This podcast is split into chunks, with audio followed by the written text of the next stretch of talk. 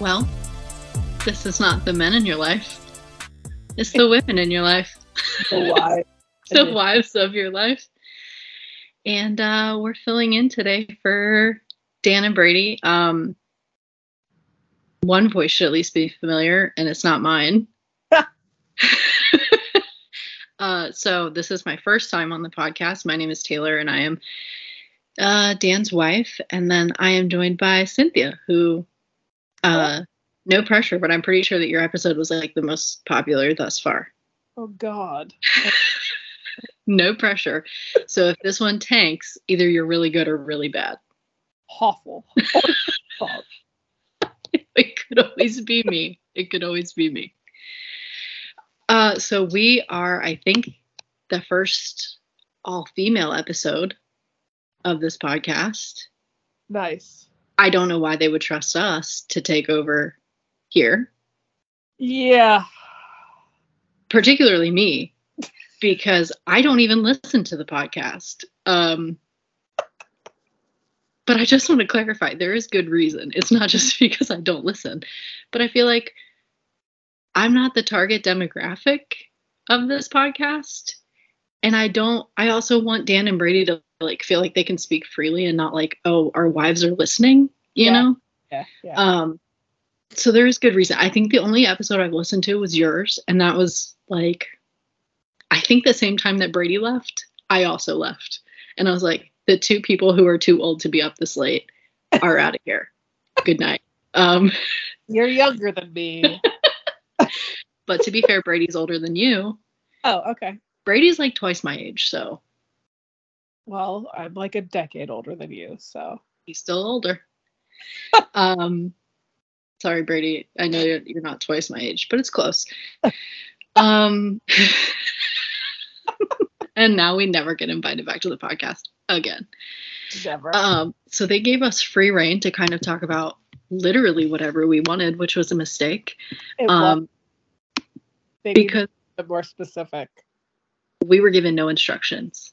Oh, Um, so good luck. yeah. Good luck. Um, Sorry. but advance.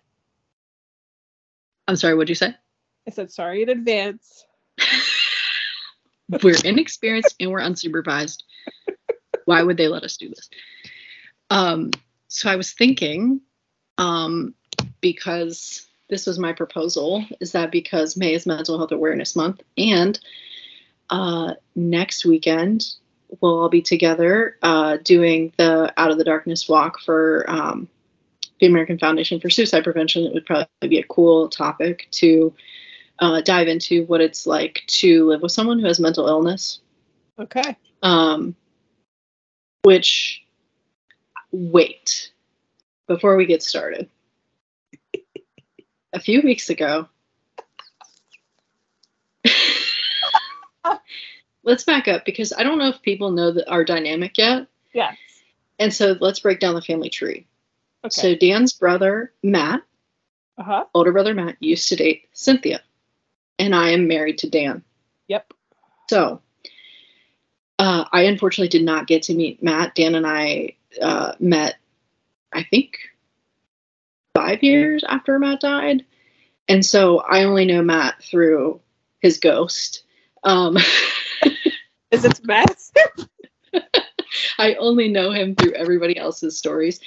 Um, and when Dan and I first started dating, we kind of uh, laugh a little bit because like we just kind of trauma dumped on each other, and then we were like, "Hey, if you don't like it, like this is what you're getting into, buddy." So, um, and so when he shared with me about Matt and how Matt had died by suicide, I was like, "Wow, weird," because my boyfriend also died by suicide. So like this was something that we had uh, this bond over, and we talked about it from the very beginning. And I wish everybody could see Cynthia shaking her head because Dan and I met in 2016. It's not like we met yesterday. I've known Cynthia, at least the idea of Cynthia, for a long time. Yeah. And the other day, after years, years, not just a month, not a day, not a week, we didn't just meet at a random family gathering. kind of was. It was my bridal shower. It kind of was, actually, but that was years ago. Cynthia sends me a text. And I could tell just by the writing of the text that there was pure panic behind it, which like elated me. I was like, oh, I can sense it and I am all for it. And then Cynthia relays to me that for the last seven years, seven, almost a decade, Cynthia has believed that I was dating my own cousin. And Fair. I didn't know you were dating. I just thought it was your cousin.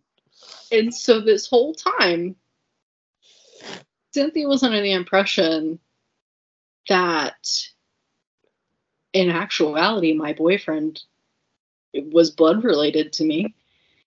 Um, and the pure panic in her voice or in that I could I could sense in her text was like, I am so mortified. Yep. I can't believe this. I Yeah. I wish you know I wish there had been video. I had tears in my eyes because it brought me so much joy. I thought it was hilarious.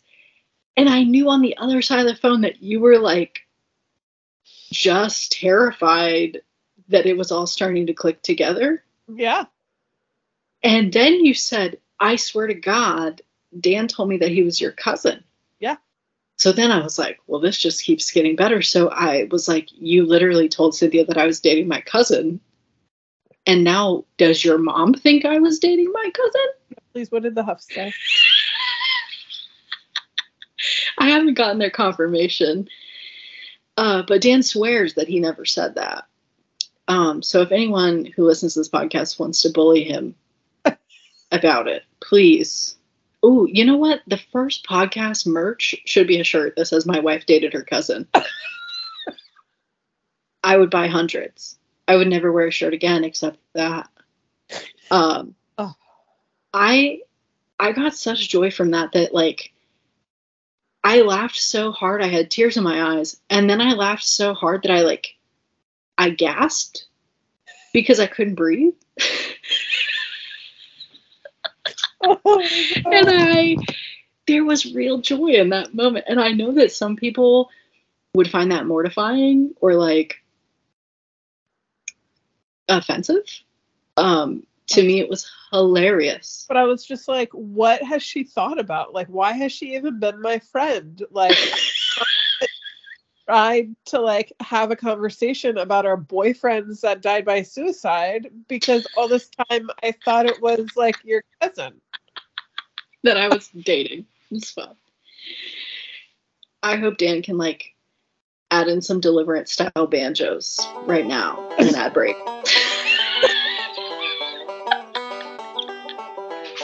it just that is so before we got started I just had to clear that up that Yep. I didn't date my cousin um but it was hilarious that you thought that he was my cousin um but Dan swears he was like, I never told anybody that ever in my life. And I was like, well, uh, you've ruined Cynthia's day because from behind this text message, I can sense that she might have tears in her eyes and be a little concerned. Yeah, it was bad. It was really bad. I, uh, yeah, I enjoyed that. So, uh, just to clarify, I didn't date my cousin. Um, that would have been real weird. Um, so how did you meet Jacob? we went to school together. Okay. and I bullied him into being my friend, which it might sound shocking after hearing that I bullied Dan. After It adds up. It adds up, it checks out. Um, so we went to middle school together, but I didn't really know him that well. And then when we went to high school, um, I realized that he was kind of the quiet, mysterious kid, and I was like, I want to know more about that um, because I am not quiet or mysterious. And I was like, you don't have a choice. We're going to be friends. um, and the rest is history. But I think it is important uh, for people listening to know that this is the first time that we're having a conversation about this Yeah. well, really ever, but also with you not believing that we're related. so that's important. This is an important milestone. Yeah. Um, and also, before we get super started, and you're the social worker, so you can tell me that this is like way wrong, but I think it is important to know that uh, the two people that we are talking about in this episode are not able to speak for themselves. True. And so uh, anything that we say uh, for each of us, there's about 10 years of healing that has happened within the last 10 years from the time that they died till today. And so um, our feelings and recollection of events that we may talk about, uh, there's there's some other work behind that. Um, and like I said, they're not able to speak for themselves. So this is just our perception and our remembrance and uh, our emotions behind the healing that have happened since then. So Good caveat. thank you. Thank you. Yeah, I figured that's important because I think, you know, as people listen to this, um, there are people who may listen to this who know Matt and or who knew Matt and knew Jacob and uh, they may remember things differently um, and that's that's their story and that's their reality um, It's wrong, but it's there. it is wrong. Uh, and they don't know what they're talking about. So this is our perception and this is exactly how it happened. And also i think it's important to note that when you are in a relationship with someone or you live with someone or both uh, the reality of that relationship is different uh, between the two of you than it is with the outside world Yep. and so what other people may believe about a person or a relationship uh, may be a facade to what was actually happening so that's my caveat my untrained caveat well done. Thank you. Thank you. I'll take my Oscar now. Um, so, uh, uh, I don't know. I don't remember if on the podcast we talked about how you and Matt met, but I know what Carol tells me, and it's my favorite story ever. Oh, please tell me what Carol tells you. So, Carol's story, and I hope she listens to this episode, is that you and a friend went to a party. This friend like drug you to a party, and you're like, I really don't want to go. Please don't leave me alone. I don't know anybody here. And then at the end of the night, when she was ready to go after you had met Matt, you're like, no, no, no, wait, wait, I'm not ready to go yet. I met this guy. I kind of like him. Please don't make me go yet. Is that accurate? Um, kind of, uh, really. Um, there there was no party, Ooh. uh, but it was um my friend was dating Matt's roommate, and Okay. so we were going like I thought there were going to be more people there. It was Mhm. her and her boyfriend hanging out and then his roommate. And so i was like "Oh, just expecting me to hang out with this other guy while you hang out with your boyfriend? Like that's shitty. I'm just supposed to look at him from across the room, Yeah. like awkwardly. like like you don't get to just like sign up for like date nights with some guy i don't know. And like we will be leaving like you will we will not stay here i am going home so like we had a bit of a thing in the parking lot went up You had a little powwow where you were like, listen to me. yeah We have a deadline. We're leaving here at 10 o'clock. Yep. No funny business. Exactly. And um, we went up, we hung out, um, and like uh, it was really weird. I um I had been out of a um like an abusive relationship. I had kind of been just out of that. And then I had also um, been sexually assaulted by um, my science lab partner at community college. So I was very damaged and not looking for anything at all. Mhm. Um, and uh, did not really see myself as um, anyone worthy of any kind of relationship either. Um, so Matt took me off guard a lot. just having any interest in speaking to me. Uh, well, I mean, there's just this random girl in his house, and he's like, "Well, I guess I should talk to her, offer some water or something." Yeah, I don't know if that's what it was. Um, it was just pity. He's like, she just got left here by her friend. I guess I'll talk to her. But like, we hung out, and like, I actually, um, trashy as this makes me, um, I love it. We did stay. Um, really? Yeah, we. I I stayed the night, but what? actually nothing, like legit, nothing happened. Like, and that was part of um what really made me like like Matt, like because he he was like, a gentleman. Yeah, he did not try shit. Like he put his arm around me and we cuddled, but like he didn't try anything. And um like I think he might have tried to kiss me or maybe we did kiss or but like nothing else happened and I remember like he didn't ask, he didn't like push, he just like respected the vibes I was putting out. that was not something I was accustomed to and I was like this guy, I like him. So, so did he know that you were coming? Like did he know that you were going to be an accessory to no, the I, roommate?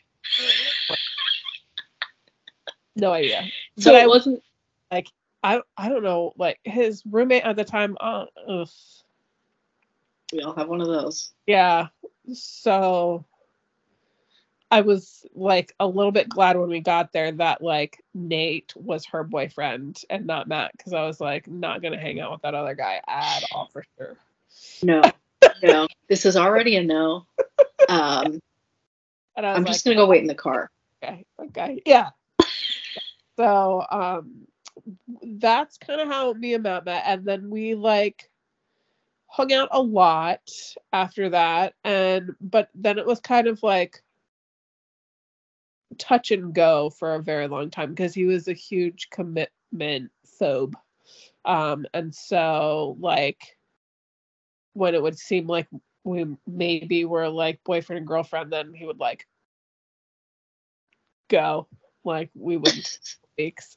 Um, but then like he would always just like randomly pop up or if i was out with friends and um, this was my favorite like it didn't matter where i was if i was out drinking and i texted matt he would come pick me up. What a guy. I know we're not talking because you don't want to be committed but i'm very drunk. Can you please pick me up? No matter what. Pick me up. I love um, that. yep even if we hadn't like spoken in months, he would like pick me up. Um, I know we're having this unspoken break because you know you don't want to get married or whatever, but um, I'm down the street and if yep. I drive home, I'm going to get arrested. So can you please come get me? Yep. Yep. I love it. Okay. Yep. I love that. Uh, so some of this can be a rehash from your first episode. But again, I didn't listen to the whole thing, so maybe I should have done my research beforehand. Literally the worst. And if somebody has to just press that little, little skip 30 seconds ahead button, it'll be fine. So when you and Matt were quote unquote not dating because that's too much commitment, at what point how long had you been together and at what point did you realize not together you know not together because that's right. too much commitment.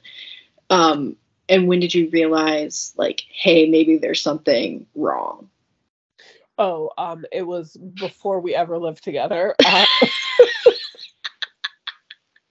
uh there were times where i ended things um because he, um I think I talked about it in the last podcast. Like, I had called Carol about Matt before I ever met Matt. Like, I had called her to say, like, I'm worried about him. He's talking about hurting himself. Like, I had called her about that before I ever met her. Um, and so, um, I know at least one time I had called the police. They had picked him up and taken him to the hospital. But you guys were not living together at this point. We were not living together. Okay. Um, he was in the house in Woodbridge. Yeah, he was in the house in Woodbridge. Um, but like he had just kind of moved in, I think, and um, he or we were working on the house, and um, I had I um I was at home in Centerville and um he called me. He was like I forget what he really like it, it, I remember him saying something about like he had a knife in his hand and like whatever I said next would kind of like determine his next steps or something like that. It, was, it wasn't good. Um, and I got um, he either hung up or we hung up, but I called 911 and Right. then um, they like actually it was probably the unfortunately I like called multiple times for him, but that was like kind of the best case scenario when I did that call because like they dispatched officers out and then they called me while they were looking for him. Mhm. So they like like I I was on the phone with them when they found him. And like he hadn't hurt himself but whatever went down he went with them to the hospital. And then um he got out of the hospital. I think that was the time that like carol went to get him and he was like already waiting outside um because he was smart and he knew what to say. Um so even though he was suicidal he knew he didn't want to be in the hospital. So Mhm. Um carol picked him up i think and then and i was ready for him to be mad at me about it um and he wasn't um, So were they aware at that point? Or was this news to them? carol Yeah. oh i had called her before this So how when this happened, how long had you and Matt been on and off?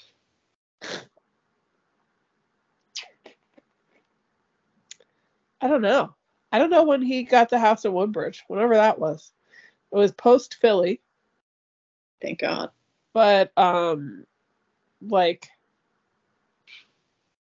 it was very early on that i made a call to her Okay. So I mean to me that sounds like he was like comfortable enough yeah to be like, hey, just so you know. yeah um although i don't know that he ex- anticipated me making any calls Right. I, and there was a call I made one time that like pissed him off, but like that particular call when we like hung out the next time we hung out after that um I think he actually was asking me to move in and I was like I am not going to move in unless you get help and Right. he was just like no i'm not going to do that and um, i'm not going to do therapy and that doesn't work and i was like well then this isn't going to work and Right. i ended things um, and that was really hard because um, i felt like you know part of our relationship was like taking care of each other and like i felt like i wasn't taking care of him by leaving but like um it was scary and i didn't want that to continue like Right. i wanted like mentally stable significant other Right. i guess And also it's kind of I do appreciate the fact, and I don't know if anybody's ever said this to you, but like I appreciate the fact that you were quick to be like, hmm, we're gonna call your mom because like we need to get to the bottom of this because if she doesn't know, um, like maybe we can get the, get the ball rolling. Um, I don't think I told him even though that I went I actually my friend that um took me there to his house I I want to say I called Carol from um her her sister her older sister helped me find the Huff's number. I think I called the house phone. There and was some real FBI work. yeah. And um I, I feel like I was like, you don't know me, but like I know Matt, and this happened, and and she was just like, yeah, he does that sometimes. And I was like, what? what? Oh, okay. Um, I need an adult. And I don't know if he knew that I did that. Like, I don't, I don't know if, I don't know if she ever told him or if he ever knew that. I remember meeting her and like being really nervous to meet her because I was like, shit, like, Did she know it was you? I don't know. I knew it was me. I had enough anxiety to know that it was me that called. Yeah. I don't know. if- I I never thought about like if she knew that it was me or not. Yeah. I've never Right. asked her actually. I'm gonna call her tomorrow.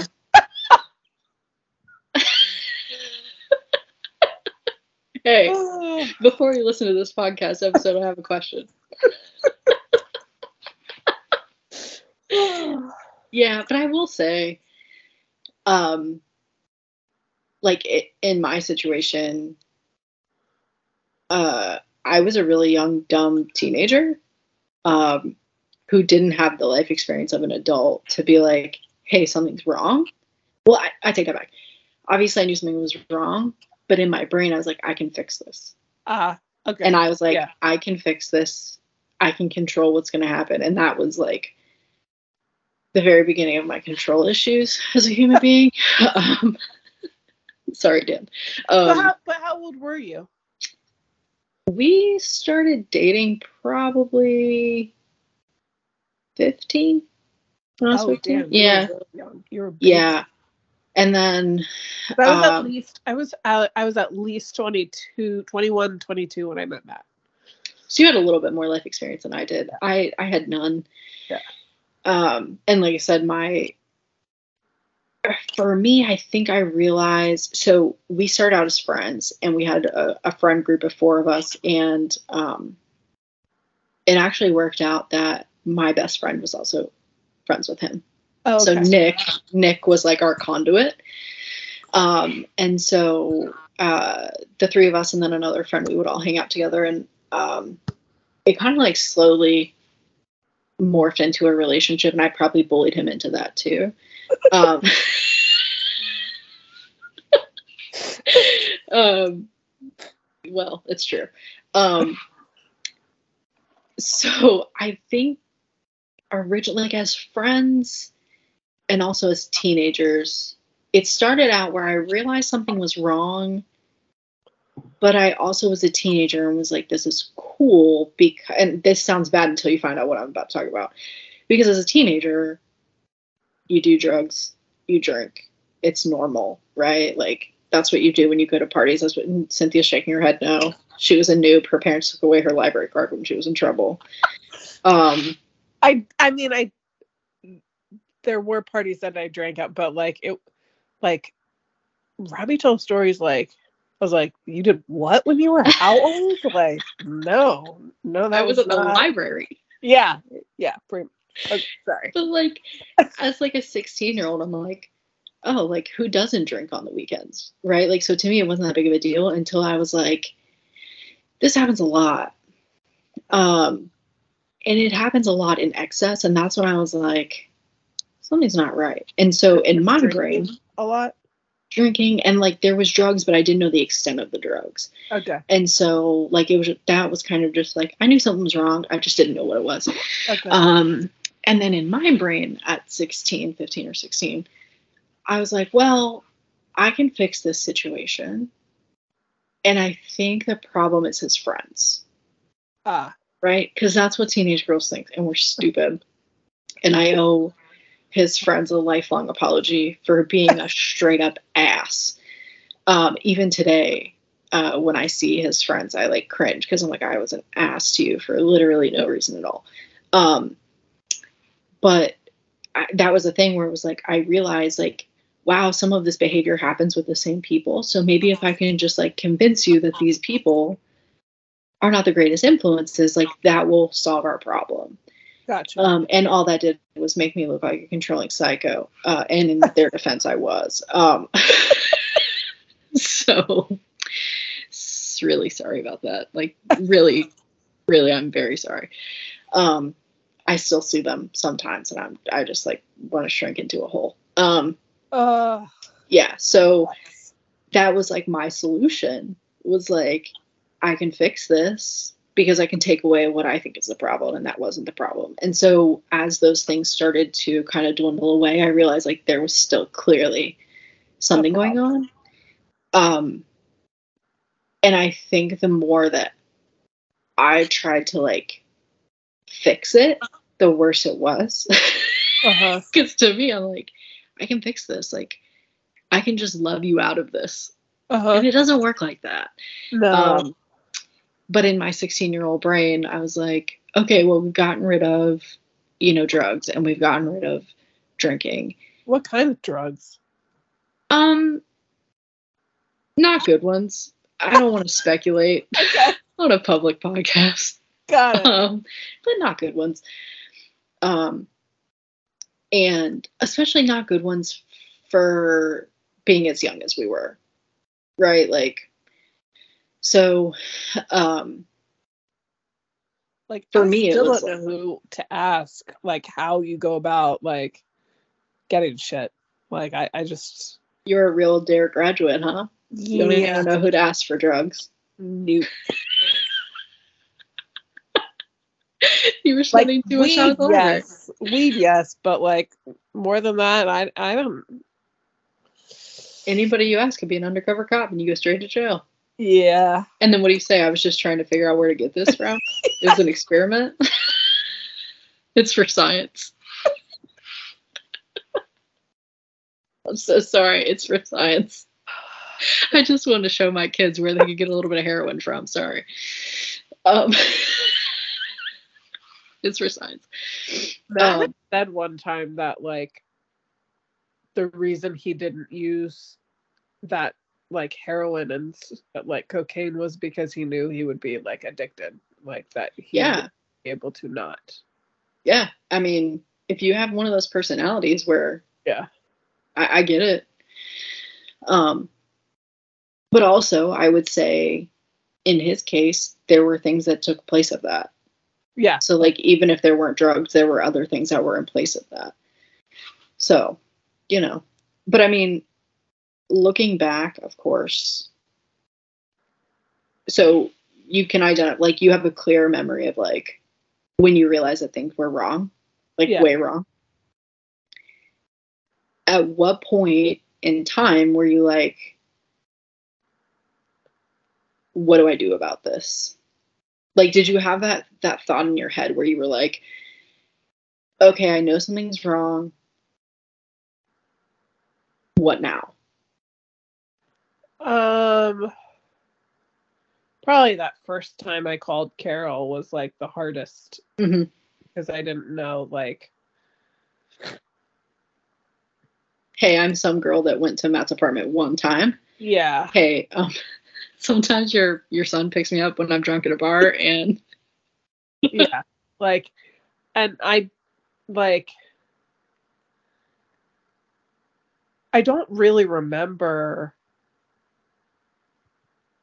what like what happened those times Mhm. um or what he said or why i called clearly there was something because i don't like make a habit of just like randomly calling people's mothers right, um I remember being super anxious about it and like wanting to like die from just like calling someone's mom because I Right. just like to order pizza like right. To I don't want to make my own doctor's appointments. yeah so like definitely like wasn't excited about calling his mom but I don't to be honest I don't remember what happened um that made me do that and I I remember there was one time where I went to the apartment and um he like wanted to go out to Hemlock and like he was packing a cooler and he made like a comment that it wasn't a suicide mission yet.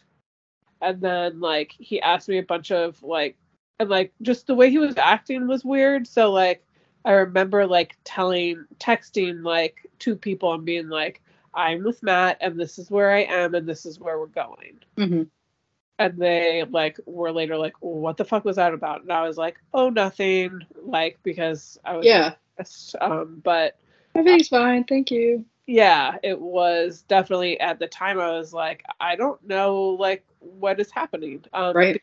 also like wasn't good weather. It was like raining. Mhm. and, um you know, looking back that there were a lot of similarities to Yeah. that night. Um but he was still at the apartment in Centerville um then and um it was a very long night and i remember uh, he asked me a lot of questions about my dad who had died by suicide. Um, and um, i remember when we got back to the apartment i was just kind of like what the fuck is happening? Like Mhm. what are you doing? And um, i remember him like not like committing not to, but like I didn't like I don't know that I called anybody after that. Like I want to say what however we ended that night, like Mm. he made me feel better that it wasn't like something I needed to worry about. Um, Right. and like during our time like on and off like he had multiple like different jobs. He at one point um we kind of ended things and or he, i guess he kind of ended things. Um he was like a super dick about it. And he was like my he told me mm-hmm. that like my he left my stuff on a bag on his door and that I could come get it if I wanted it. And I was like the fuck? Like, no, I'm, I'm just at work. like but it was then that he had like moved to Philly. So like and what I have pieced together since was like he kind of had a break down a little bit and um, I'm not entirely sure what happened. I think that he tried medication and I think that um, they gave him medication that wasn't like a good fit for him. Mhm. Um, so like if you give, um, I'm pretty convinced that he uh, had bipolar disorder and um, if like there's medications that you can give people for like depression but if you give it to someone that has like bipolar disorder it can have like the opposite effect um, so i think that a little bit of that happened and then um, he like moved to philly and then Mhm. the next time i heard from him he was in philly um, and um, I can't remember if I like went to a baseball game or first and we hung out. I think we vi- we like hung out while he was like in town for baseball and then like I went to visit him later. But like things were not good. He was like not in a good place when he was in Philly. For sure. And then um uh I don't really remember. I I had um moved to West Virginia. I was dating this guy Mitch and It never works out in West Virginia. From No. experience, just don't do it. um we like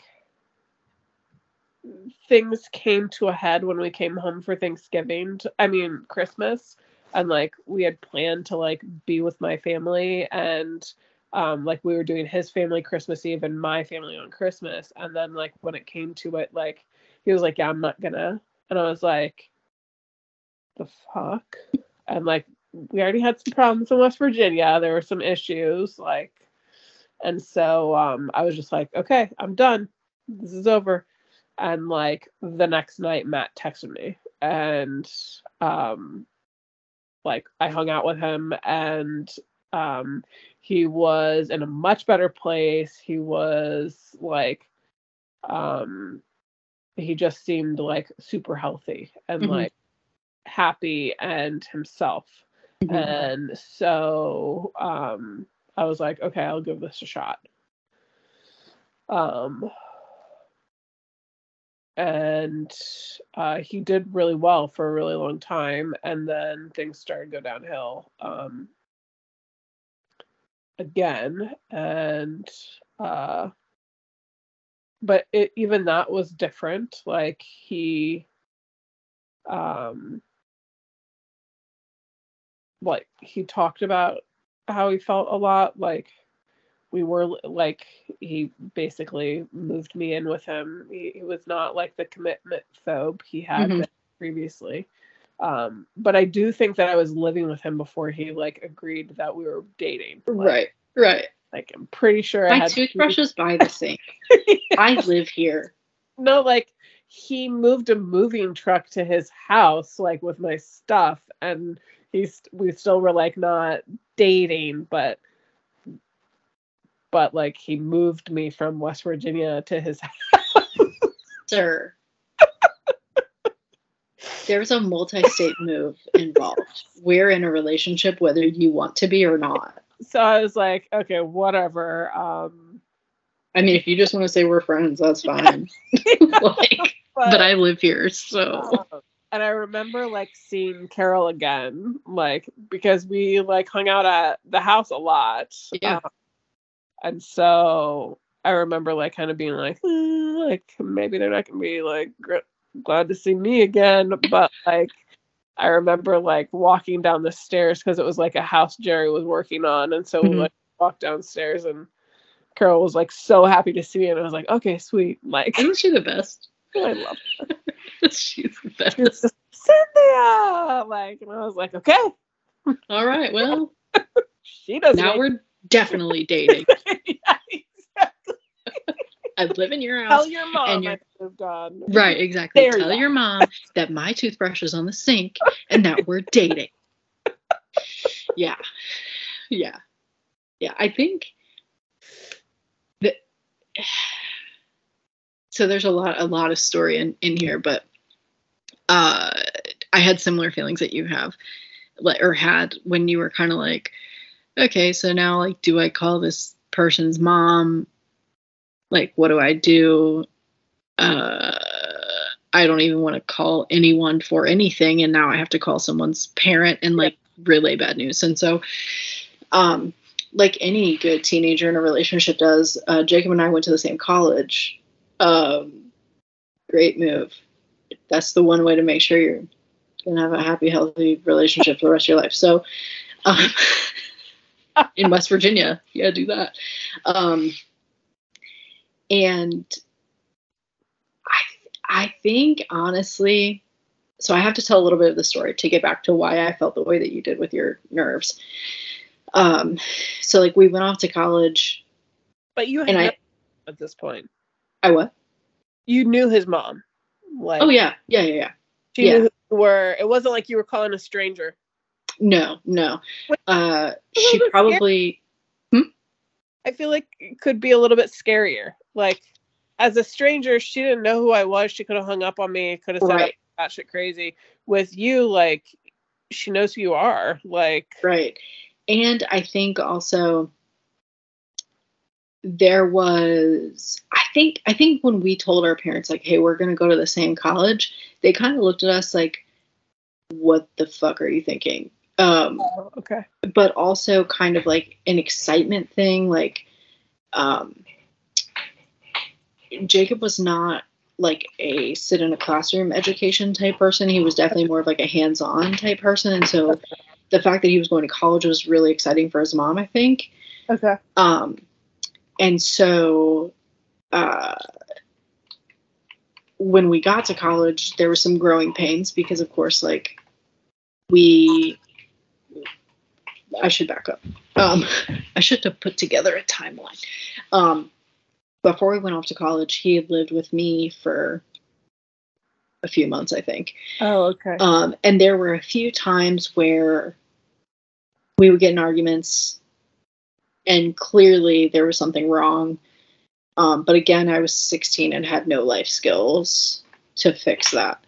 Um, and I thought that I was doing the right thing. And of course, like, no 16 year old knows what they're doing with themselves, let alone anyone else in a mental health crisis. And so, um, there were a few times where like he would say things that were not not direct threats, but they would kind of be like teetering on the line, Okay. right? Of like, well, you know, um, you know, if I had a shotgun, I think this is what I would do. Okay. And it was just kind of like, oh, I don't like the way that sounds. Um, and so things started to get better because like there was this like elusive college experience that was like floating in front of us, and so like things were exciting and things were good, but there were still nerves because we were going to college a state away. We didn't know anybody except each other. Um, and so we got to college, and it was a garbage experience. It was so bad. Um, Where'd you go? Potomac State. Where's that even? the weirdest part is when Dan and I met, nobody's heard of this college. Literally no one. Dan and I are dating, and he comes downstairs one day with a Potomac State baseball shirt on. And I said, Where did you get that from? And he said, Oh, I toured that school. And I said, You better shut the fuck up right now. Like, I think my stomach fell out of my ass. I could not believe, I was like, Where did you get that? Where did that come from? Because it's literally uh it's a two it's it used to be a two year school that was like the sister school of WVU so a lot of kids that like they would go to Potomac State and then they'd transfer into WVU Yeah. um and so I was like where did you get this shirt? Where did that come from? Uh take that off right now. Um so I was mortified. Um so we get to college. It's terrible terrible experience. I don't know if anybody works in higher education, but after you hear this story, you're going to shake your head because it's either something that is painfully common or it is so uncommon that it's unbelievable or maybe a little bit of both. Um, and I'll, I, I don't know, um, out of respect for his brother, who I don't know if he has heard this story, um, I will leave out details of it um, just out of respect for him. Uh, but Jacob attempted to take his life while we were in college, Oh. and he had called me beforehand. And so I was half asleep, and I get this phone call, and it was similar to like what you were saying, where it was like, you know, whatever you say determines the outcome of this. And I was like half asleep, like what what is happening? Um, and I, you know, like when you first wake up and you're like, am I still asleep? is this really happening? And it like immediately sent me into like overdrive. And I remember I was sleeping in somebody else's room. I literally, my neighbor, I don't know why I was sleeping in her room, but I literally got out of bed and was like running down the dorm room, like banging on everyone's doors, like trying to get somebody to wake up, like as I was running by, trying to get somebody to wake up. Um, which in retrospect, like I knew where the RA was and I had my phone in my hand. So like I don't know why I was wanting there are things that didn't commute com- like compute. Well, Um right. And I literally think that my boyfriend is about to die. So like there's that. And so like I'm running out of this building across a quad to the building that he lives in. But it's after it's like two in the morning. And so that door is locked. Uh-huh. and I'm like, oh my God. Um, and so when I got into, I think some nice person just happened to be outside and let me in. And they're probably thinking this person is crazy. Cause like I'm literally, I've never run so fast in my life. Um, and I get to his room and I see the door is open. And I see that the bathroom door is open. And there's a bunch of people standing there. And I'm like, I already don't like how this is happening. And this has only happened to me once. It's never happened to me again. Um, I think it was just the adrenaline of everything that was happening. Like I just stood there and just started vomiting, Oh my god. like everywhere, and I couldn't stop because it was just like, I I think I had that moment of panic. Like holy shit, yeah. my boyfriend is dead and everyone is here and I'm like what is happening? yeah. and um that was when i found out he was not dead and that was the night that i had to call his mom Okay. and i we hadn't even been there very long. The college didn't call his mom? No. And you know what the college's response to this whole thing was? Uh, so his roommate was interviewed. And then I was interviewed. I wasn't interviewed by the police, I was interviewed by the college, like the RA for that, not the RA, the person who oversaw the RAs. Yeah. And uh, basically, his response was so let me back up. So I called his mom that night. I don't even know where the closest hospital is, so I have no idea where they've taken him. Oh. So I'm literally like asking people as they're walking by, like, hey, where's the closest hospital? I need, like, because I'm trying to figure out where to tell her that they've taken him.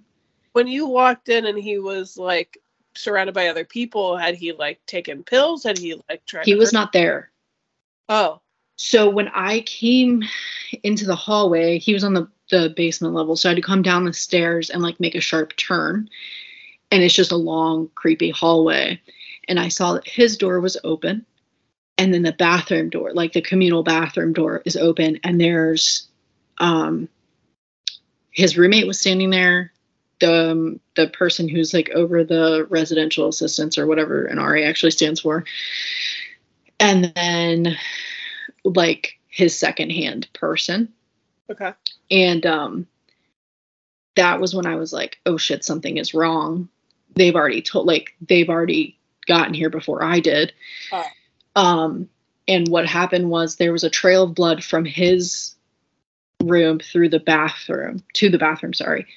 And that was all i saw. And so i'm thinking like something's not right. These they're not even trying to like calm me down. Like they're just standing there. So i'm thinking like what the fuck? Um but it, what actually happened was that they um the back uh door the back of the dorm room door had a like those long skinny mirrors. Mhm. and he had punched it and then tried to slit his wrists with the glass which he did. But then he had gone into the bathroom and i think when he, i think what happened was when he realized that people were going to start coming in for him he went out the window. Oh my god. to avoid coming back out to the people he just went out the window and um so that's why i was like he's not here. Nobody's trying to talk to me. Like Yeah. what's wrong? Um and so after that happened I, i'm like trying to call his mom. It's like two in the morning and i don't know where he is. So i'm literally just like i, I don't know what's happening. Like here's what i can tell you but i don't know where he is. I don't know where they've taken him. You have to call the college. Like because at that point nobody had contacted her which is mortifying in itself. And so later on when they the next day when they questioned us the roommate and i and everyone else their response to me was uh, you're no longer allowed to speak to him. And if we find out that you've been speaking to him you'll be kicked out of college. They moved they called his mom. His mom came and moved his stuff out the next day and he was banned from the campus. Oh, are you kidding me? no. And looking back, I realize now that I'm almost 30, I'm like, that is, wow, that is not how you handle somebody who's in a mental health crisis. You don't ban them from a campus. Yeah. That's awful. Um, and so he was, I think it was a three day psychiatric hold. They kept him at the hospital. Um, and after he left there, he went home because we, of course, were we were in a different state. So they took him home. And at that point, he had been medicated. And I don't know if at this point, because we were not, we were in two different states. And at that point, I was told, like, you're not allowed to have any communication with him at all. Um, I don't know if it was a misuse of the medication that they gave him. I don't know if it was just not a great combination of medication that they gave him, or if it was that on top of drug use. I, I don't know. Um, but there were like following that.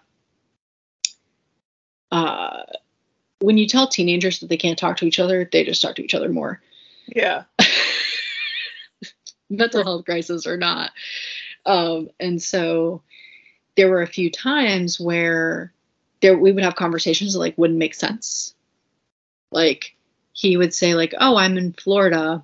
I'm working in Florida this week." And then he would like we'd have a whole conversation where I I'm like kind of looking around like this conversation makes no sense. Um uh, this isn't even a sentence. And I had tried to call his mom. Uh, that did not go well. that was like the moment when I was like, oh, this is like we've hit the point where she's I'm no longer in her good graces. Um, oh. and so it basically was a very short conversation of nope, he's fine, don't ever call me again. You shouldn't even be speaking to him kind oh. of conversation. Um and at that point I had already like I think the next day I called told you not to talk to him anymore because she wanted that? I don't think they had called her. Oh. Um, because she got notified from me about what happened. Um, so I don't know. I can't remember if that conversation that I had with them was before or after their discussion with her. Gotcha. Okay. Uh, so I don't know. Um, but when she came to come clean out his dorm room, I was there. Um, and I mean, she wasn't cordial, but I mean, who would be after that? So, you know, um, and so it was basically like, nope, he's fine. Don't call me again. Like, you just kind of need to mind your business. And after, I think it was the next day after they had taken to the hospital, I called my dad and was like, I need to come home. Like I am not fit to be in college right now. Uh-huh. Um, this is not good for me. Like I need to come home. And my dad, I I think was trying to give me a little bit of tough love. Yeah. But also a little bit of like, I need you to think clearly and you're not thinking clearly. And he was like, You're art like you need to just finish like coming home is not going to fix the situation he needs to like worry about his mental health and he can do that you know you guys don't need to be up each other's asses. It would probably be best if you weren't actually. Um and i remember being so mad at my dad and thinking like how am i supposed to sit here on a very small campus with all these people who now know what have happened and act like everything is normal and like yeah. I mean like literally everyone knew there at the time there was four dorm buildings.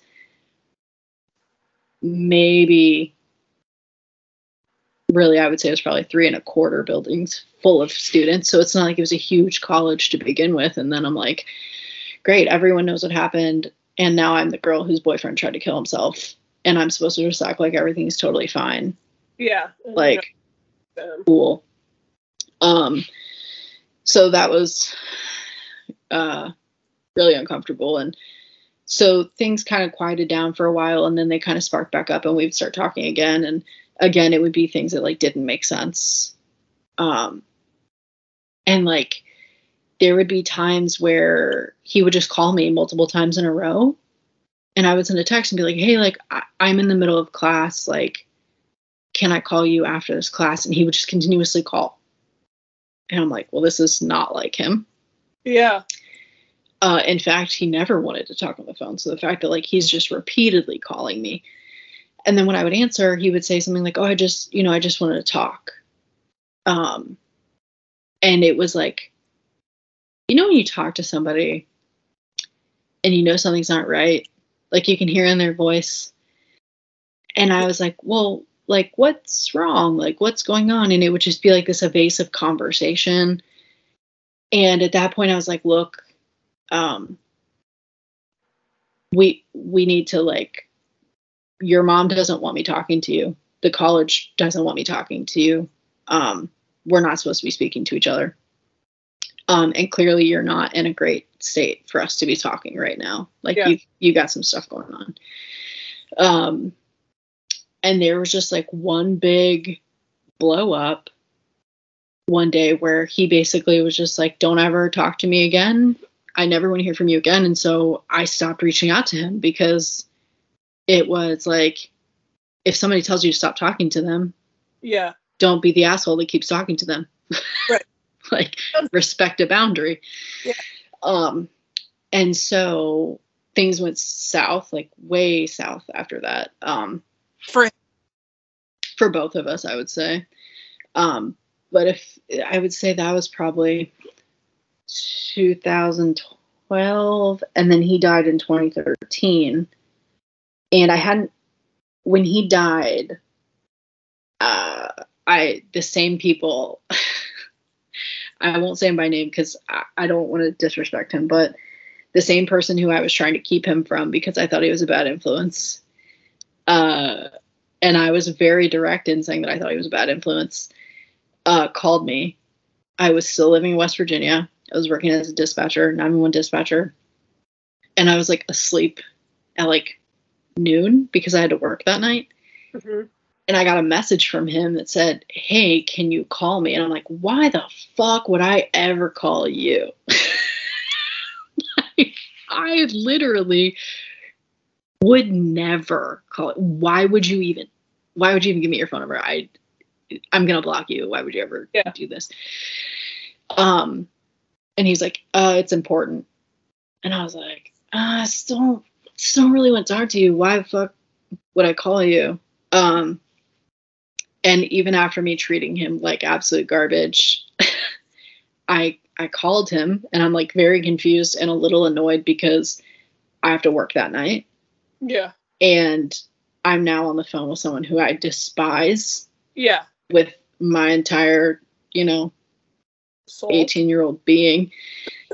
And he's like um i don't really know like how to tell you this but i wanted to tell you before you saw on facebook. And i'm like what the fuck are you talking like i'm already like i'm just ready to pop off on this very innocent man. Um and he's like uh jacob died last night. Oh Jesus. and i was like mm, nope. No. That's not a cool joke like yeah. that's not cool. And uh, the weirdest, most out of body experience I've ever had in my life. And this is how I know that uh, someone has a sense of humor, but it's not me. I went to work that night because I had no other choice. And I sit down, and I don't know if anybody who listens to this is a dispatcher who works in public safety, but I literally sit down, I like put my headset on, and I'm like, all right, cool. Well, my life is shit today, and here I am at work, so it's even bigger shit. And the first 911 call I take is a 16 year old boy who hung himself. Oh. And I was like, oh, all right. And I remember thinking, for my first thought was, are you fucking kidding me? And then after I took that call and I, uh, it, it was people responded out to it. I got up. There was only three of us, and I distinctly remember this. I don't know if, I mean, for my coworkers, it was just the average day, so they probably don't remember this. But I literally just took my my headset off and I put it down, and I said, um, I'm gonna go step outside for a second because I'm on the verge of a mental breakdown. And so I step outside, and uh, I had this like this realization in my head where I was like, my world has stopped completely. Yeah. Everyone else's world is still going, except the mom who just found her son who hung himself. And I don't know what to do about this. And so that was when I was like, I had this talk with myself where I was like, I'm at work. And when people call 911, they don't want someone who's having a shitty day Right. because they're having a shitty day. no matter what they're calling for, they're having a shitty day. Yeah. And so I think that was when I kind of like stuffed it down and uh-huh. was like, I have to be at work today. Like, I have to be at work. Yeah. Um, and I don't think I processed that whole situation until two years later. Oh wow. Um, like I think it was just one of those things where I was like, I like when you work in 911 or public safety like you you adapt to this like it's not my emergency it's their emergency and i have to be calm for the person who's calling because the last thing they want is somebody who's going to cry with them on the phone while they have an emergency. Like they want somebody who's going to get some shit done. And i think that was just kind of like what my mentality was was like i don't have time for this. It was like i put it away and then i couldn't touch it even if i wanted to. Okay. um so did you and- go to? No. No. I um they had a memorial service for him and I didn't go. I was not invited. Okay. And so uh I think it was partially um it was partially that I didn't want to go Uh-huh. because I wanted to be respectful. Because in my mind, his mom was already going through enough. And so the last thing that she needed was to see me there and to have to deal with whatever feelings that she has towards me in this time of like the worst moments of her life. Um, and then the other part of it was um,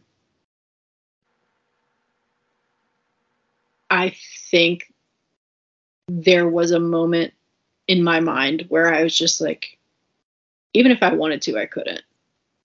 Uh, there's no way. At that point, I I don't have a word for this. But you know when somebody dies and all of a sudden everyone loves them. Yeah. And I had a lot of angst about that. Um of people who you know loved them loved him so much and he was their best friend. And, and i'm like I, literally i've never even heard your name before. Okay. um and so i think there was a lot of that for me and i was thinking like my life literally has crashed down. Hmm uh and now people are making it seem as if their world has ended and selfishly their world couldn't have ended because my world has ended Yeah. Yeah. right like Yeah. that can't be possible um and so it took me 2 years to finally like really process what happened Uh-huh. but I think also like in that time between the time that we had stopped talking to the time that he died. Uh nope. From the time that we stopped talking to the time that I actually started processing what happened I had gotten married. I had a miscarriage. I had gotten divorced. I had to move home and live with my parents. And so I think it was the reality of having to deal with all of that. And then it was like, oh, hey, by the way, you remember when you didn't process this too? Surprise, motherfucker. And so Yeah. I had like all of this stuff. Um, and so that was like a really, mm, I wouldn't say fun. I've definitely had more fun than that. Um, it wasn't, wasn't my favorite time in my life. Um, but then I was forced to like actually process everything and not just like one thing. Right. Like, oh, it's quiet and now my brain wants to think about this and now I'm, you know, Yeah. forced to handle that. But there was something that you and Brady said on the last the episode that you were on the last time and I I don't I think it was you that said it, but maybe it was Brady. Um something about um like being in the car and driving and thinking like I literally hate everything Oh yeah. if I it was you. Like Yeah. if I my thought was during that time, uh if I hit a tree or I hit something else, maybe they'll think it was an accident. And oh, like that was always my thought. It was never like, oh, let me hit this other car because then I would have too much guilt in my death that I hurt someone else. Like that was like I couldn't comprehend that. I wanted it to be like this, like maybe it will look like an accident and, you know, that can be the grieving process is for them is that it was an accident. You know, not a big deal. And so when you said that I was like, "Oh my god, somebody felt the same way that I did."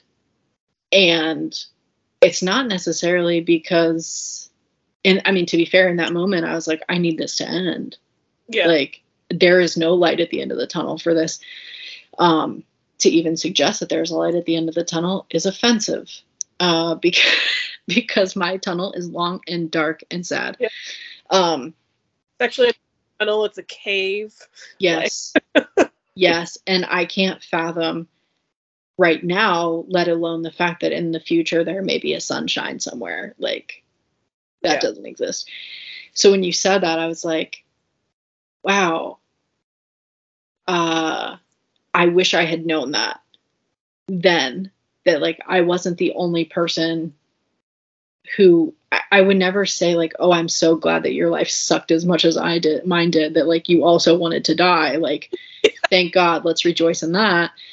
But it was also like, thank God that like there was somebody out there who knew what I was experiencing, even if we didn't know that we were experiencing it like at the same time. Like same thing with infertility. I would never wish infertility on anybody, but like the fact that somebody else was going through it made me feel like less alone Yeah, yeah. in this real shitty deck of cards that I was that I was given.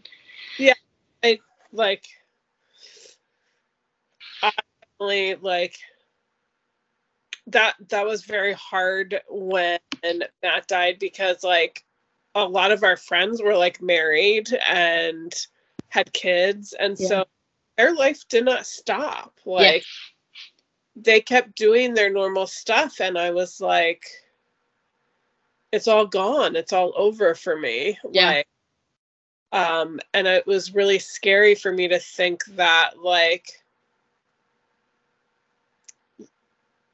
like it was it was really important to me and scary for me to think that like he could be forgotten. Yes, agree. he didn't exist. And so like it was hard for me that everybody else was like just doing their regular shit when i was like but he's gone. He's not here anymore. And um like do you guys even remember? Or Mhm. not even like do you remember but like are they gonna still remember? Are they gonna like um and it like looking back like that's stupid. They were missing him and grieving him too. Um but it looked different for them. Like they weren't living with him. They weren't Right. like you know they didn't have this like history with him that I did. And um you know when you have kids you have to put on a whole different face like Like, what do you mean that your kid has a first birthday party? My boyfriend is dead. Yeah. Who cares that your kid turned a year old? My world has stopped. Yeah. What are you talking about? Yeah. so like um it that that was hard and then like he didn't he didn't really like talk about feelings towards like we didn't talk about like it's weird because we like we're talking about having kids but like we kind of went back and forth about marriage but like he never said like i love you. Like he wrote it but he didn't say it. So like that was hard for me too. Like i was like kind of like did he like me? Was i just um you know like filler? Like what what was happening? Like why was i around for all of this um and like did i mean anything so like i feel like i annoyed um his one friend's wife a lot like and probably dan too just being like uh did he ever say anything about me like did he actually like me um like just kind of having that internal Was I important? yeah yeah Please lie to me if I wasn't. I just need you to say yes. Yeah um but yeah, and there was a point like when we were living together that um like I had reached out to Carol and Jerry again um about that. I think I talked about that last time. And um he had even like go to counseling. Like I felt like a lot of things were different that time than how things had been in the past. Mm-hmm. Um and he always said like he wouldn't hurt himself while his mom was alive. Mm-hmm. Um, because we all love Carol. Yeah, part of me like felt safe in that. Um, right. Because he always said that, like, yeah, he might be angry and upset, but like, he's not gonna do anything. Like, he wouldn't do that to his mom. Right. Right. Asshole. He did. Thanks for literally nothing. Yeah. Yeah, and I think too, like, there is this. I've never heard anybody else talk about this. So maybe it's just me.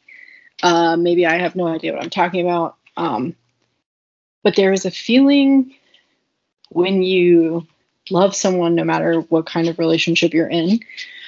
Um, but when you are involved with someone who uh, is mentally ill, no matter what, um, there is this.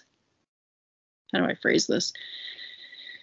There is this constant lingering in the back of your head of are they okay? Are they going to hurt themselves? Even on good days, I think. Mm-hmm. Like, um, and so when there's always that anxiety of like, are they going to hurt themselves today?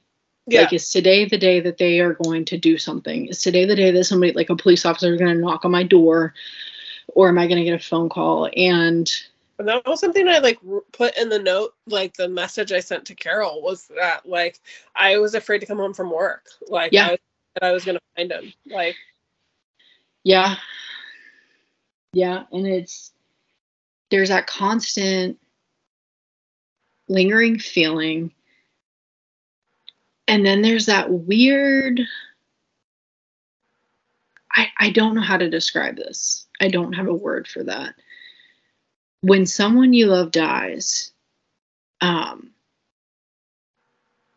after dying by suicide, it's like this, especially if there's someone who has a history of harming themselves or saying they're going to harm themselves or whatever, it's like there's this, like, I don't know how to describe, like, the feeling of,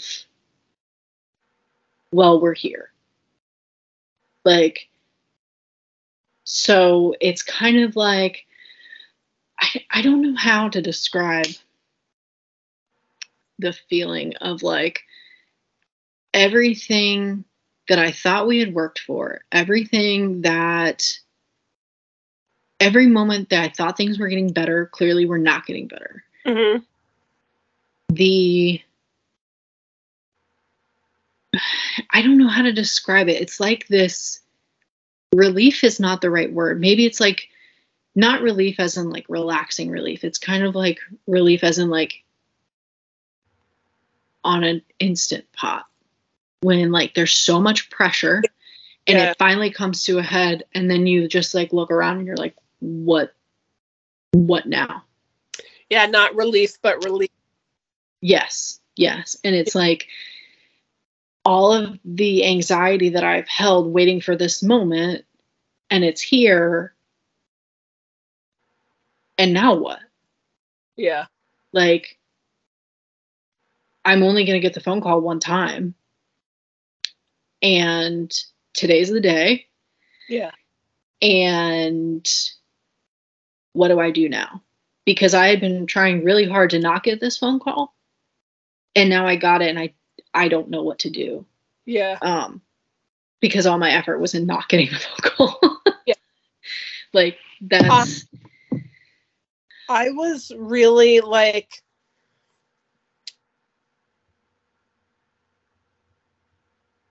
he really took me off guard. And I mean, in hindsight 2020, I should have like seen signs, but like I had come home that day and he had had a shower. I had come home that day and he had had lunch with his parents. Like he was functional that day. Mm-hmm. So I was good. Mm-hmm. You're I thinking, oh shit, we're having a good day. Yeah, I was not scared. I was Mhm. not worried. I was not Yep. um my guard was totally down. Mm-hmm. Um even when he was like basically kicking me out of the house and arguing with me, my thought was not that he was not okay mentally. Um I feel like it should have been, um, but it it wasn't. Um, and like I I was not prepared. I was not expecting that. I was not. Um, that was not in the realm of possibilities. But there were things that like I remember talking to Allison, um, his best friend's wife, like later about that, like things had ha- been happening that weren't like totally making sense that maybe should have clued me in. Like, Right. um, he always like, um, and I can't remember now if he wanted the curtains shut or the curtains opened. Um, off the kitchen, there was like a sliding glass door to the deck, and I can't remember which one. He either wanted it open or wanted it shut, and it was the opposite of what he wanted. And um, I remembered watching him do it, so it must must have been opened because I remember watching him open the curtain and then like three minutes later he was like yelling at me about like you know i don't like the curtain open. Why did you open the curtain? And i was like i didn't open the curtain and i actually thought it was weird that you were opening it but like you just fucking opened the curtain. Like he was like and like like very like he had no memory of that Mhm. like at all and it wasn't just like oh i forgot when i walked in Right.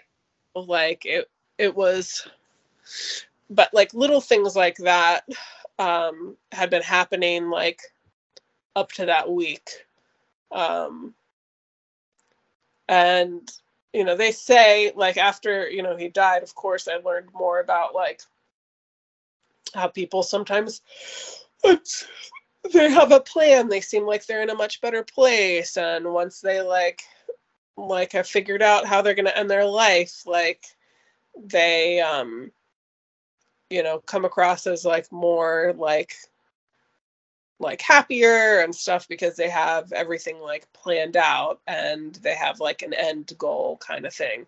And um i didn't i did not see Mhm. that um So is that something that, looking back, obviously with your 2020 vision, is that what is something that you wish that you had known at the time?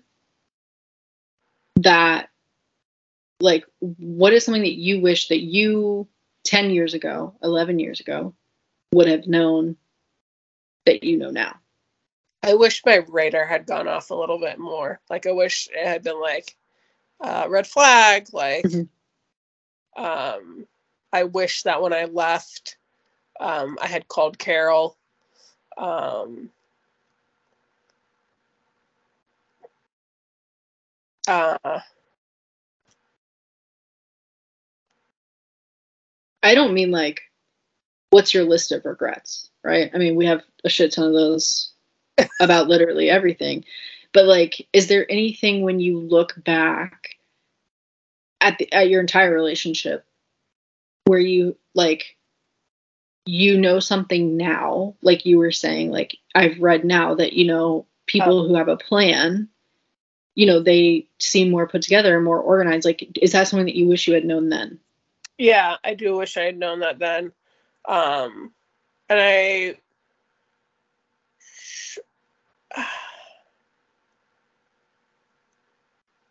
I wish I had known more on um also like 11 years ago like there wasn't the like resources not that there's like a ton of resources now but like 11 years ago was like a different time like Mhm. um i had to search i i feel like it took me a really long time to find a free clinic for mental health services Mhm. um so like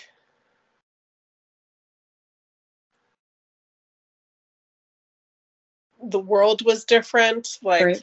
availability was different um like so obviously i wish that was different um and i um honestly like at the time i thought i had a good handle on um mental health as a social worker You know, I am a social worker. yeah. Um, like, I was, I think I had finished college. Sorry. I think I had finished college. I had to have. Because if I was dating Mitch, I had graduated. Um, so yeah, I had finished college. I was um, not actually working as a social worker, um, but I had a degree, um, and like was pretty fresh out of college. Um, so I felt like Everything you learned hadn't just like gone out, out yeah, of your brain. um,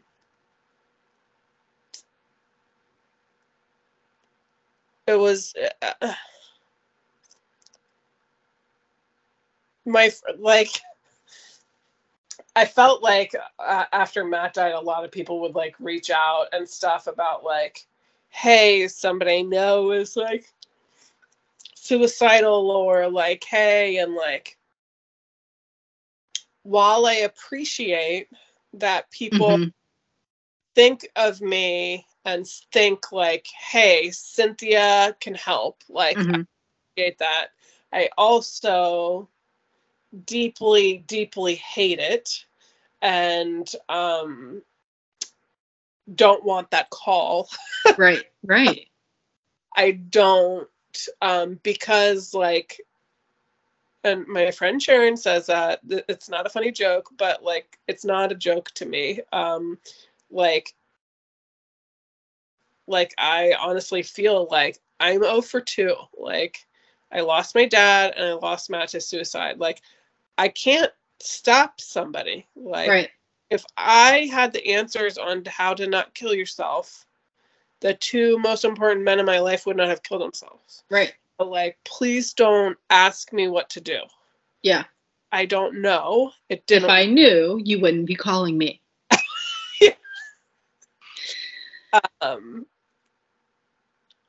and Sharon's always like, "That's not a funny joke. Don't like sell yourself short like that." And it's like, she doesn't use those words. She says something more profound. But um, like, Well, to me, thanks, Sharon.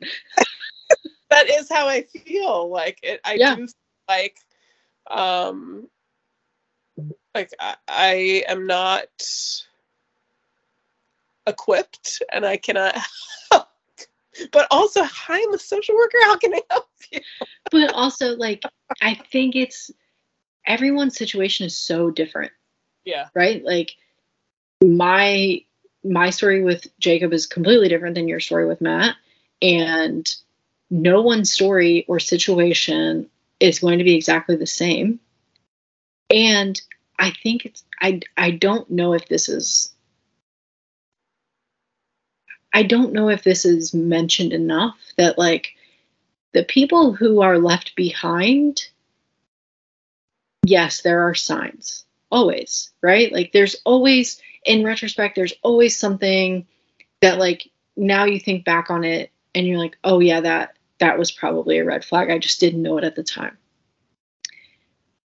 But we also have to like remind people that there is no like you can't guilt someone or put that on someone that it is their fault or that there's something they could have done differently or that's not how it works um Yeah. I, I think that's probably not uh advertised enough um Yeah. and it's also like when you do so when jacob died i remember thinking that can't be possible because i always thought somehow we would end up back together Uh-huh. right? Like, no matter what happened, like somehow we would end up being friends again, or like we would see each other out, or I would get drunk one night at a bar and say, Hey, I know we haven't talked in 10 years. Can you please come pick me up?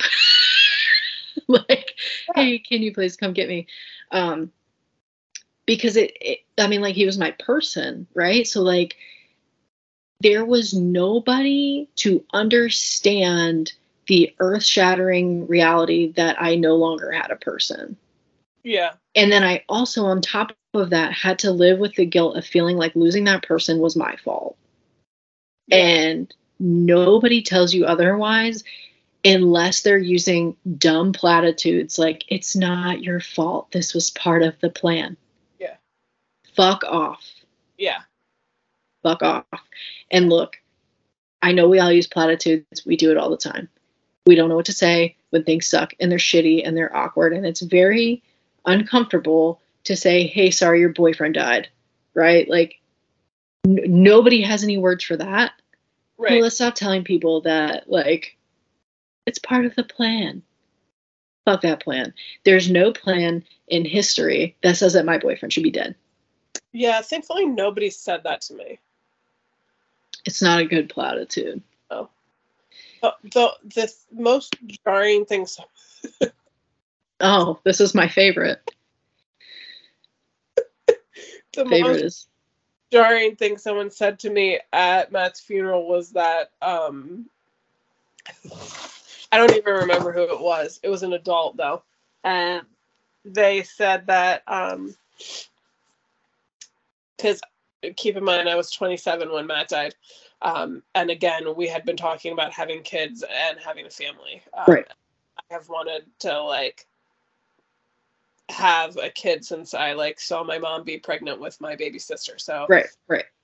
long time. Um, and at Matt's funeral, this lady was like, "Oh, I lost my significant other, and um, like 10 years to the day that I buried him, I met someone new. And I was like, I don't have 10 years to mourn him before I start a family because my ovaries will be dried up.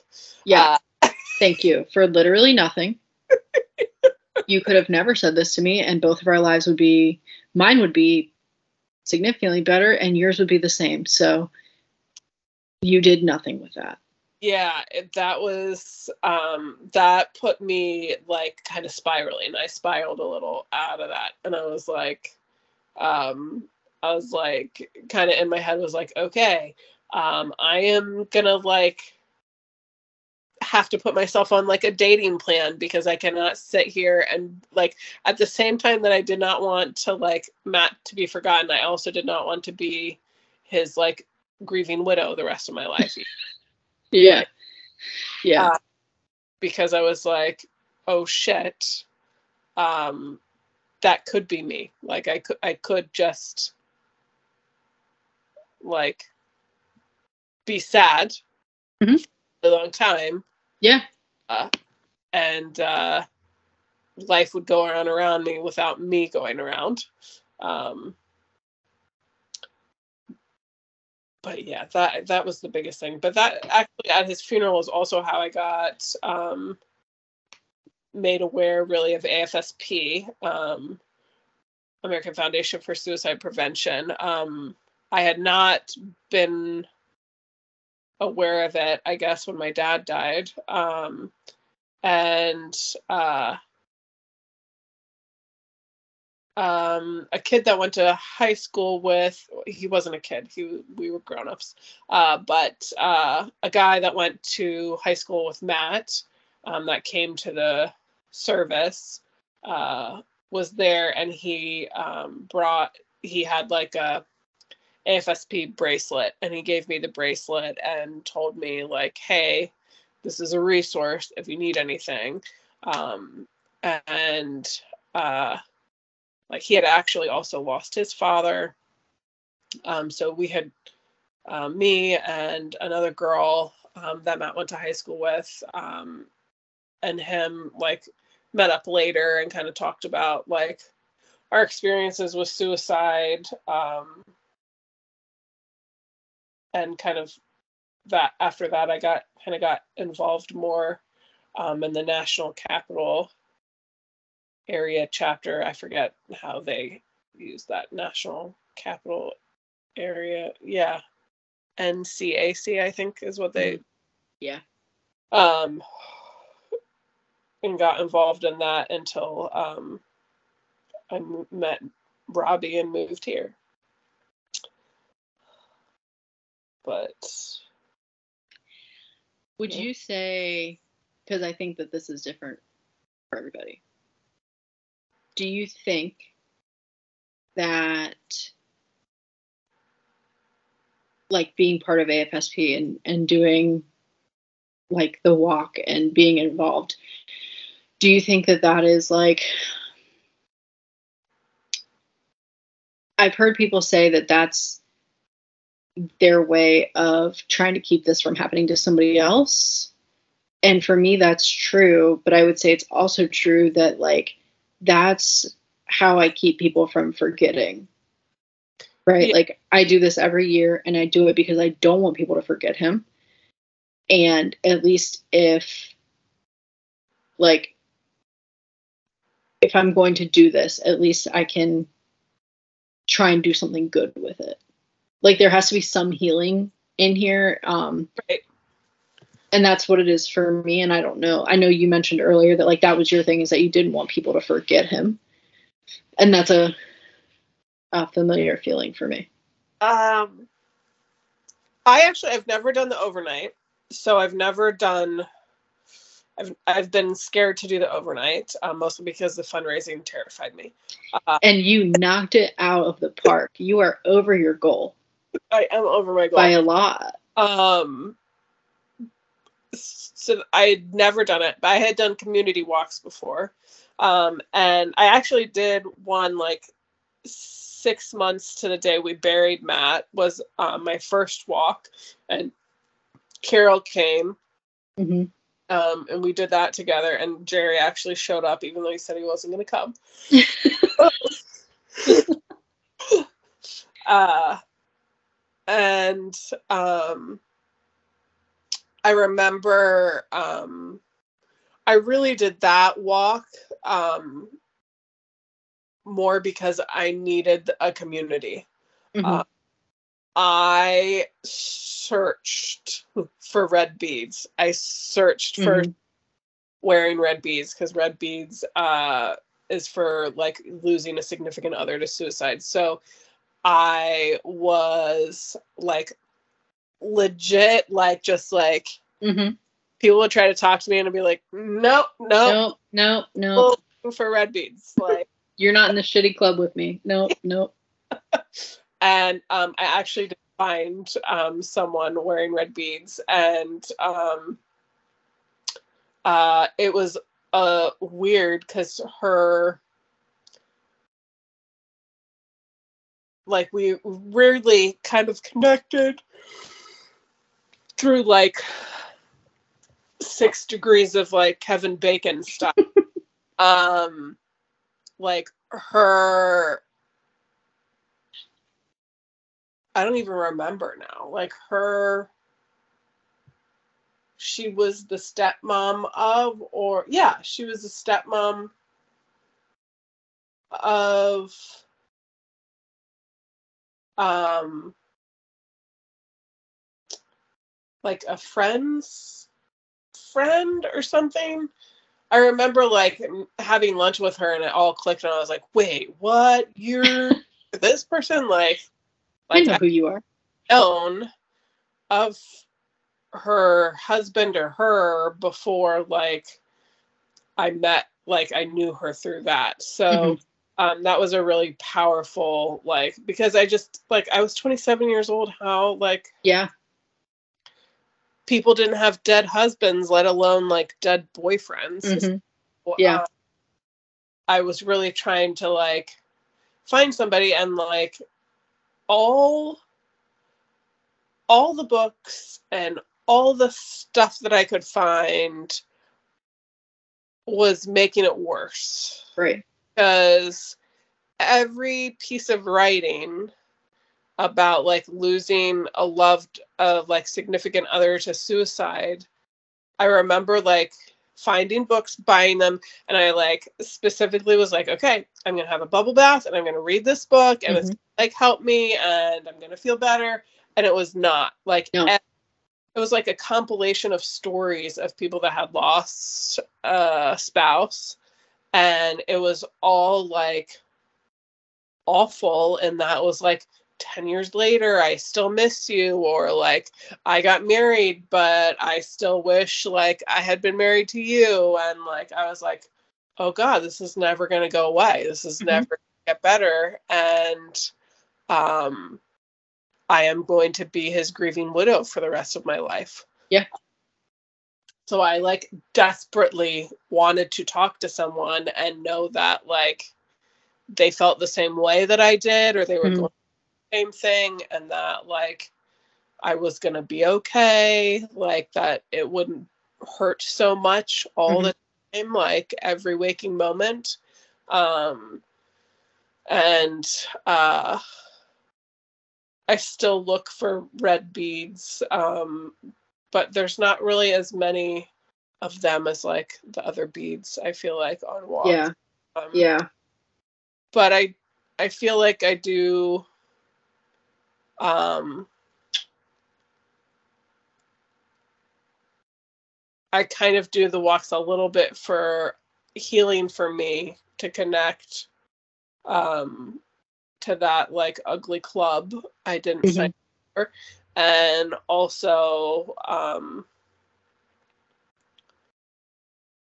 also to remember Matt but I I feel like he would hate that I do them Yeah. Totally. um I've I mean, if the man didn't want an appointment with a therapist, he definitely didn't want you putting his name in photos all over the internet uh, and talking about how much you miss him so that you can raise money. He would be mortified. he would be um mortified he would he did not like me even posting a picture of him like i wasn't allowed to post pictures on facebook like That's because you weren't dating. yeah if if he found out like even when we were living together like i was not allowed like he was like he'd be like take that down why'd you put that Like, he was not he did not want the internet he did not want social media and um Too bad. yeah when he died i remember like posting a ton and feeling like uh Take that.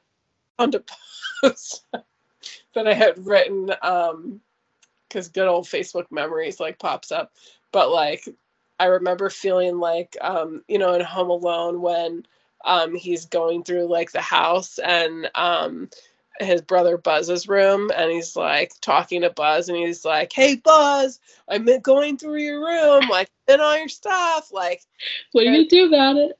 yeah, there were several points after Matt da- Matt died that I felt like that. Like, hey Matt, I'm posting your picture on Facebook. what now? Like, I'm driving the car. Hey Matt, like There's nothing you can do about it. yeah. Um, and I put that on Facebook at one point. Uh, it was like a little bit like that because there, there was also like a really great picture I had of him passed out sleeping, and I posted that like soon after he died because I was like, "What you gonna do about it?" What are you gonna do? Yeah, Nothing. asshole. Yeah. Clearly, sometimes I'm still a little angry. Uh, Hey. if that's the only feeling that you feel, um, I think you're doing great. Yeah. Because I think, um, I had the opposite feeling that you had. Like you were saying, like I only have so much time to like get married and and have kids. Like I had the opposite feeling where I was like, I when I finally started to process what happened, I was like, I never want to see another man in my life ever. Stay away from me. Um, this is I literally cannot handle this again. And so when Dan and I met and we like trauma dumped everything on each other, um, I had this feeling of like pity for him because and I think Carol might have I think Carol uses this phrase all the time of like having to live with a ghost. Yeah. Like Dan always has to live with that feeling. Like I then have to carry the feeling of like knowing that because Jacob is dead, this is what my life looks like. Yeah. Right? Like there like how do you how do you quantify the feeling of like I have a husband I love most of the time and we don't want to throat punch them.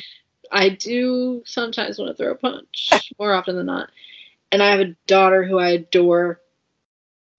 And how do how how can I say that because Jacob died, this is what my life looked like? I, that to me is like an impossible thing to say, right? Like in order for my life to look like this, somebody had to die. And that's not cool. Like i i don't like that. I but i'm i'm kind of stuck in that like dan has to live with that too right? Like I, the funniest story ever and i don't know if you've heard this story before is um when dan and i got our first apartment together. I have this photo printed um i think I, I don't even know how it ended up on the fridge but it was of jacob and i at a uh, this ceremony where I had gotten a scholarship for college and we're like standing together or whatever. And for some reason, it was hanging on our fridge. I don't even know where that photo is now. Um, but I guess one morning he accidentally knocked it off the fridge.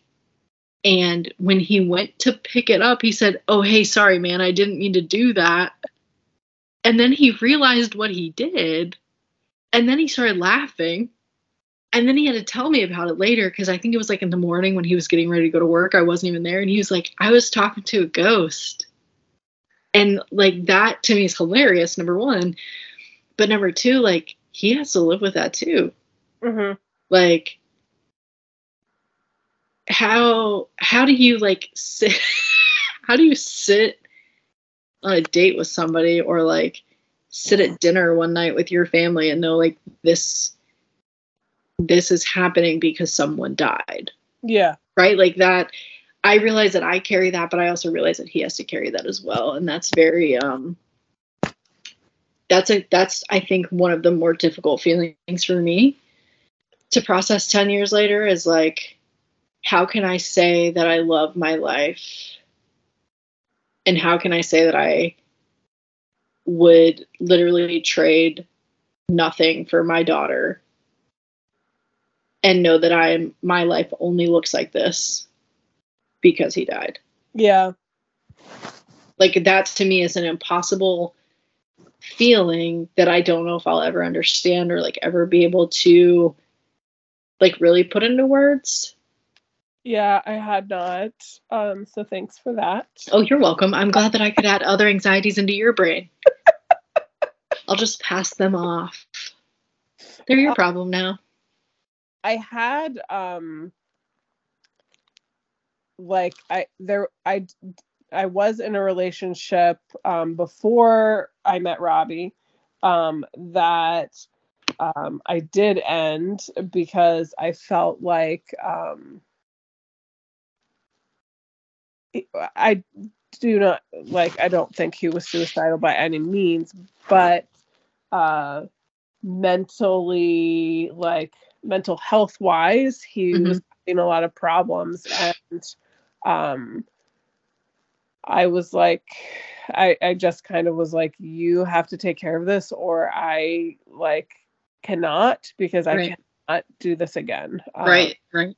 and I did. Um, and I think about that like a lot. Like, what would have been different? Like, like was that like trauma me being like, no, I can't. Uh, I feel a little guilty sometimes still. Like maybe I should have helped him through that, but like, uh, Cynthia at that time was just like, no, Right, not- did not sign up for this. Will not do this again. Um, right.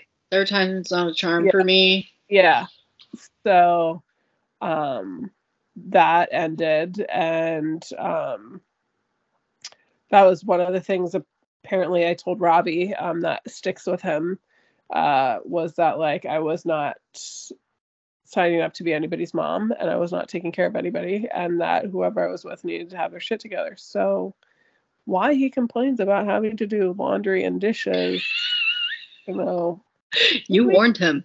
i put it out there You Uh, were up front. up front. No sympathy. yeah and i definitely like poor man i tr- i did not i did not think that there was any chance in hell that that date would work out and i just i spilled everything i well I You trauma dumped. but i beyond trauma dumped that kid uh on our first date and he still came back for more And you're like, yeah.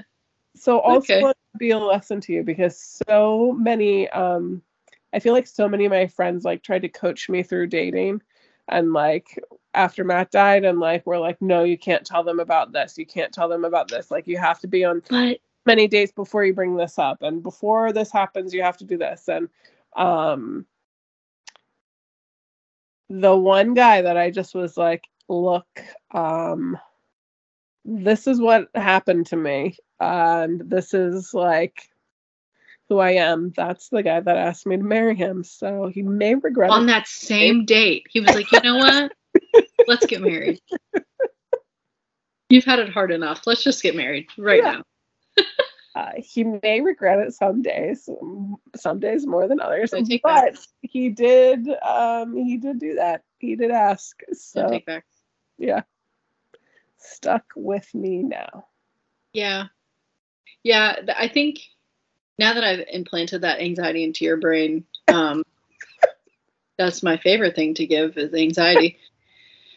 um, if I ever figure that out, the answer to that, I will, uh, I'll share that. I'll Okay. ask Dan and Brady to give me my own, my own episode. yeah Yeah. Um, but I, I don't think there is an answer. I don't think there's one that I'm comfortable with. Um, there's not one that's right. Um, and unfortunately, the shitty thing is, is that uh, our people are dead, yeah and um, that's not at all like the way it was supposed to happen. Um, no. And I think it's important to show what, because I think you were saying something like, you know, I don't want to be his grieving widow forever. To me, I had the opposite feeling where I was like, I am going to grieve forever. yeah Um, I, I, there was no light at the end of the tunnel for me, like where I was like, oh, I want to be happy. I couldn't even fathom that thought. Um, but I think it's important to show that, like, even 10 and 11 years later, um, two people who had two very different reactions to, to grief, I think the feeling is probably still the same. Mhm. like you didn't want to be the grieving widow and i would say in some cases like the grief is still there. Oh yeah. Um that doesn't i still am. I just um i think my fear was more being like the grieving widow that like was still sitting in his house wearing his clothes and with like, a cat Yeah, yeah. and, um, I am most certainly uh, still grieving, uh, but it's not um, alone in a dark house by myself. I have Right. three cats and a, husband and a perfect little baby and two bonus kids. Yeah. Um, Yeah. But I Yeah. still, um, I think that's weird too. Like, we probably should do an episode on that. Like, I think it's weird for people, like, um, I think some, like, it's hard for people to understand how you can miss someone so deeply and still be, like, happy and in love, like, Mhm. at the same time. Like, Yeah. It's kind of like when I think about it, this part might actually make me cry. Oh, we're going to get tears. no, we I think we've made it this far. I think it's kind of in in my brain and we can elaborate this elaborate on this in a later episode. Um, but if I say it now, maybe I'll remember it later. Is that uh, Taylor 10 years ago is still stuck there? I would say. I would say if you ask me to collect my feelings or name or identify my feelings from 10 years ago, I could do it Mhm. easily. I can pinpoint like what hurt and what didn't and how I felt just as easily as I could have then. Um, but I also recognize that the person I am today is not the person I was 10 years ago yeah, and um,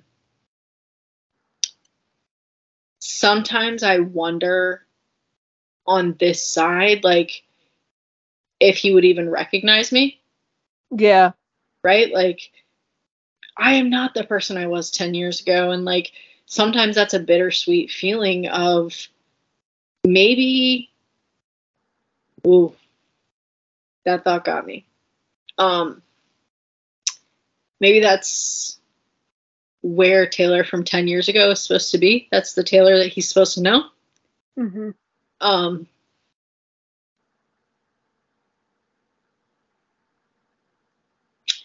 but I think it's also like I saw something one time that was supposed to be like vengeful and spiteful, uh, but I took it in a different way, and it was something about like it.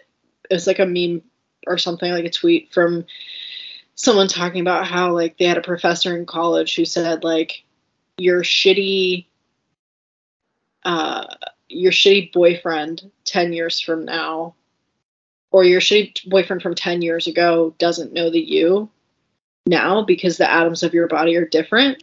Hmm um because the energy in your body is different. And like i actually kind of took a little bit of comfort in knowing that like that version of me is reserved for him. Mm right? Like so when i think about me now versus me 10 years ago they're not the same. Yeah, um and maybe for good reason i don't know.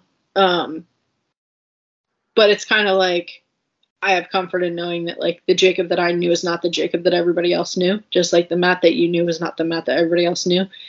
It's kind of like that one thing right? Like that's personal to you. Yeah, yeah, so there's that. Yep. and all it took was four hours of recording to get me to cry. that was it. No, only an hour and 58 minutes. That's it. We did it. We did it. We did it. Um, so I think we can probably close this episode now. If you've listened this long, uh, clearly you're glutton for punishment. Um, I would say the only thing I have left to say after two hours of talking nonstop is that, um, I guess if you or someone you know is hurting, you can call 988 or text home H O M E to seven four one seven four one. Nicely done. I could have said it better myself. What a gift! You are. All right. Well, maybe next time they'll invite us for something happier to talk about. Yeah. They really should.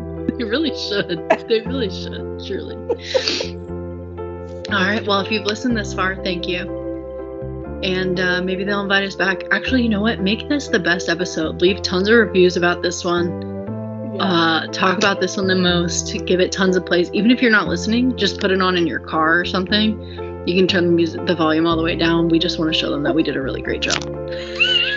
Maybe we should do like um little live clips from the walk. That would be fun. Yeah. Photos. Yeah, that would be good. Yeah. That'd be a fun time. Well, I love you, and I'll see you next week. I can't wait. I love you too. What a great episode. Yes.